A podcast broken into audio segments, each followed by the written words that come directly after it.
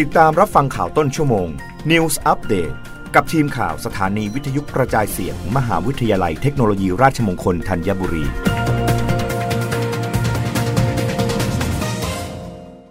รับฟังข่าวต้นชั่วโมงโดยทีมข่าววิทยุราชมงคลธัญบุรีค่ะ มหาวิทยาลัยเทคโนโลยีราชมงคลกรุงเทพร่วมกับจังหวัดน่าน ลงนามบันทึกข้อตกลงความร่วมมือจัดการแข่งขัน Mighty Mix Bartender and Barista Thailand 2023 ชิงถ้วยพระราชทานสมเด็จพระกนิษฐาธิราชเจ้า กรมสมเด็จพระเทพรัตนราชสุดาสยามบรมราชกุมารี ในเทศกาลน่านเบลเลตผู้ช่วยศาสตราจารย์ชัยศักดิ์คล้ายแดง รองอธิการบดีมหาวิทยาลัยเทคโนโลยีราชมงคลกรุงเทพ พร้อมด้วยอาจารย์ศิริมาศิลพัฒน์คณบดีคณะศิลปศาสตร์นำคณะผู้บริหารคณะศิลปศาสตร์ ร่วมลงนามบันทึกข้อตกลงความร่วมมือ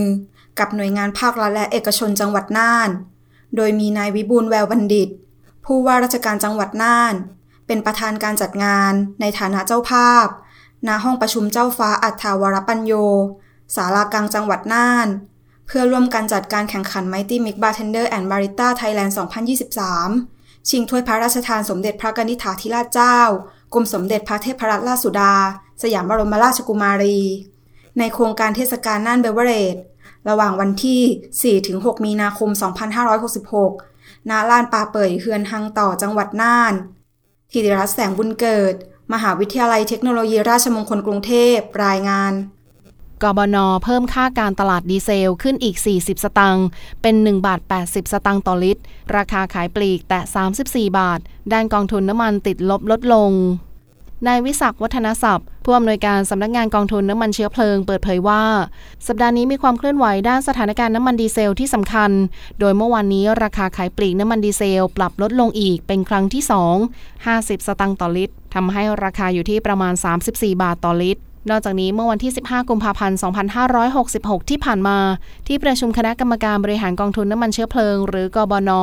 ยังมีมติเพิ่มค่าการตลาดสำหรับกลุ่มน้ำมันดีเซลขึ้นอีก 40 สตางค์ต่อลิตร จากเดิมได้ขอความร่วมมือเรื่องค่าการตลาดน้ำมันดีเซลไว้ อยู่ที่ 1 บาท 40 สตางค์ต่อลิตร โดยปรับเป็น 1 บาท 80 สตางค์ต่อลิตร เพื่อให้ค่าการตลาดทุกผลิตภัณฑ์น้ำมันอยู่ในกรอบ 2 บาทต่อลิตรและให้สอดคล้องกับมติคณะกรรมการบริหารนโยบายพลังงาน หรือกบง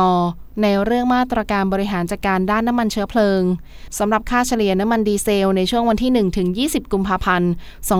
2566 อยู่ที่ 105.18 เหรียญสหรัฐต่อบาร์เรล ลดลงจากช่วงวันที่ 1 ถึง 13 กุมภาพันธ์ 2566 ประมาณ 1.18 เหรียญสหรัฐต่อบาร์เรลกบนพิจารณาแล้วมีมติให้คงราคาขายปลีกน้ำมันดีเซลภายในประเทศ อยู่ที่ประมาณ 34 บาทต่อลิตร ต่อไปอีก 1 สัปดาห์ รับฟังข่าวครั้งต่อไปได้ในต้นชั่วโมงหน้า กับทีมข่าววิทยุราชมงคลธัญบุรีค่ะ รับฟังข่าวต้นชั่วโมง News อัปเดตครั้งต่อไป